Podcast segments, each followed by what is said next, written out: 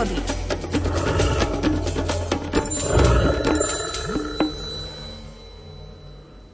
Prírodná scenéria je javisko, na ktorom sa nepretržite odohráva množstvo príbehov. Jej aktérmi sú predovšetkým predstavitelia lesných a horských spoločenstiev. Zvieratá svojim účinkovaním neraz zasahujú aj do diania v ľudskej pospolitosti a tak nám môžu spôsobiť rôzne, neraz kuriózne situácie. Svoje pozorovania zaznamenal prírodovedec Miroslav Saniga v publikácii z mojej vtáčej záhrady. Príbeh o podnájomníkoch na jednu noc číta Alfred Svan. Na 19. november 2004, keď sa Slovenskom prehnala výchrica, ktorá napáchala na lesných ekosystémoch, najmä vo Vysokých Tatrách, nevyčísliteľné škody, nikdy nezabudnem. V onen súdny deň som prechádzal pešo zo starých hôr do rodných liptovských revúc. Takú veternú pohromu som veru nikdy predtým a vďaka pánu Bohu už ani potom nezažil. Ešte predpoludním nič nenasvedčovalo, že sa priženie vetrisko, ktoré zanechá po svojom neskrotnom vyčíňaní katastrofálnu spúšť. Kde si v podvedomí som však už vtedy cítil, že vietor napácha skazu na lesných porastoch. Moja nedobrá predtucha sa splnila večer, keď som v televízii uvidel prvé zábery na vyvrátené tatranské porasty. Po televíznych novinách sa mi z mobilu ozval zúfalý hlas. Pán Saniga, ste to vy? Kto volá? Opýtal som sa neznámeho ženského hlasu. Tu je vaša poslucháčka spod Vysokých Tatier, vysvetľovala. Počúvam vás v rozhlase, výdam v televízii, čítam od vás správy v novinách. Potrebovala by som vašu radu alebo pomoc. A čo také sa vám prihodilo? Ako to u vás vyzerá po výchrici? Zahrnul som ju netrpezlivými otázkami. Ani sa nepýtajte, lamentuje pani. Hotový súdny deň.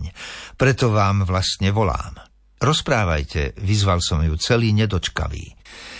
Keď som pred chvíľkou vošla do spálne, div som nespadla z nôh. Predstavte si, na záclone sa to len tak hemží netopiermi. Najskôr som sa nazdala, že sa mi sníva, ale keď ma ovial vietor z potvoreného okna, hneď som precitla. Zabuchla som dvere, idem vám reku zatelefonovať. Vy mi, ak iste, poradíte, ako sa ich zbaviť. Viem, že netopiere sú užitočné a chránené, ale keď ja mám z myší a netopierov panický strach. Milá pani, ďakujem predovšetkým za dôveru.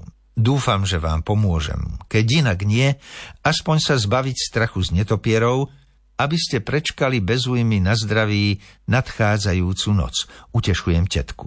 Nebojte sa, keď sa vietor vonku vybesnie, netopiere opustia vašu spálňu a nájdu si ubytovanie inde.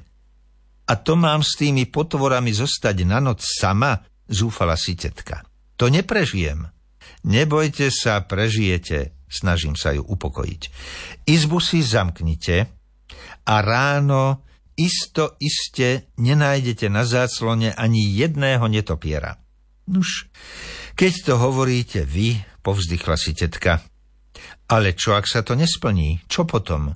Verte mi, ráno bude spálňa prázdna a po netopieroch zostane len troška trusu na koberci ako nepríjemná spomienka. Ubezpečoval som neznámu pani na druhom konci telefónnej linky.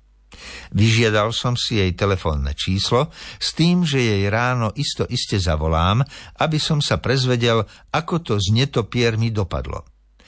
Zdalo sa, že ju to trochu upokojilo. Ráno som bol zvedavý nielen na ďalšie obrazové aktuality z miesta Tatranskej katastrofy, ale aj na správu od tetky. Priznám sa, s istými obavami som vyťukával na mobile jej číslo. Zdvihne mi vôbec telefón? Nebude na mňa napálená, ak sa netopiere napriek všetkým mojim ubezpečovaniam z jej spálne neodsťahovali. Chvala Bohu, všetko dobre dopadlo. Vycítil som to z tetkinho hlasu, len čo sa mi ozvala. Obšírne mi rozpovedala, za akým strachom ráno odomykala izbu, ako najprv len úzkou škáročkou nazrela dnu, či netopiere nemanévrujú po spálni sem a ta. Keď však videla, že záclona je zbavená tých príšerných, lietajúcich myší, zdalo sa jej, že včerajšia príhoda bola len nepodareným snom. Pravda, až na tú trošku trusu a porozhrízanú záclonu. Potešilo ma, že tetka nešomrala na netopiere za to, že jej znetvorili záclonu a že musela po nich ešte aj upratovať. Naopak, prejavila úprimnú ľútosť nad živelnou pohromou, ktorá spustošila lesy a pripravila ostrechu nad hlavou aj netopiere, ktoré si museli hľadať prechodné ubytovanie práve v jej obývačke. A ja som mal zasa dobrý pocit z toho, že som mohol pomôcť aj keď iba radou na diaľku.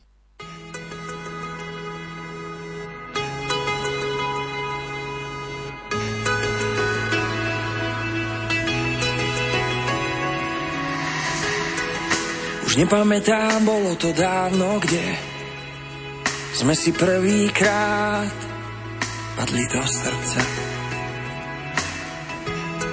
Tie písmená sú v ňom vyrité, a často ich čítam, keď na teba myslím.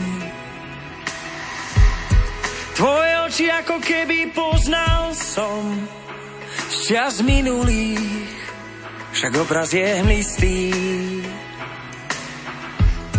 Niečo nás sebe opäť pritiahlo a si mojou súčasťou, ako kniha má svoje listy.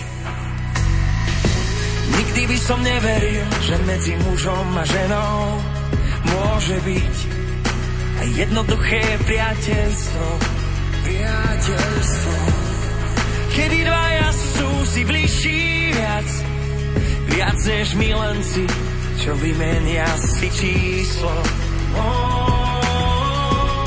s tebou pochopil som, že dá sa to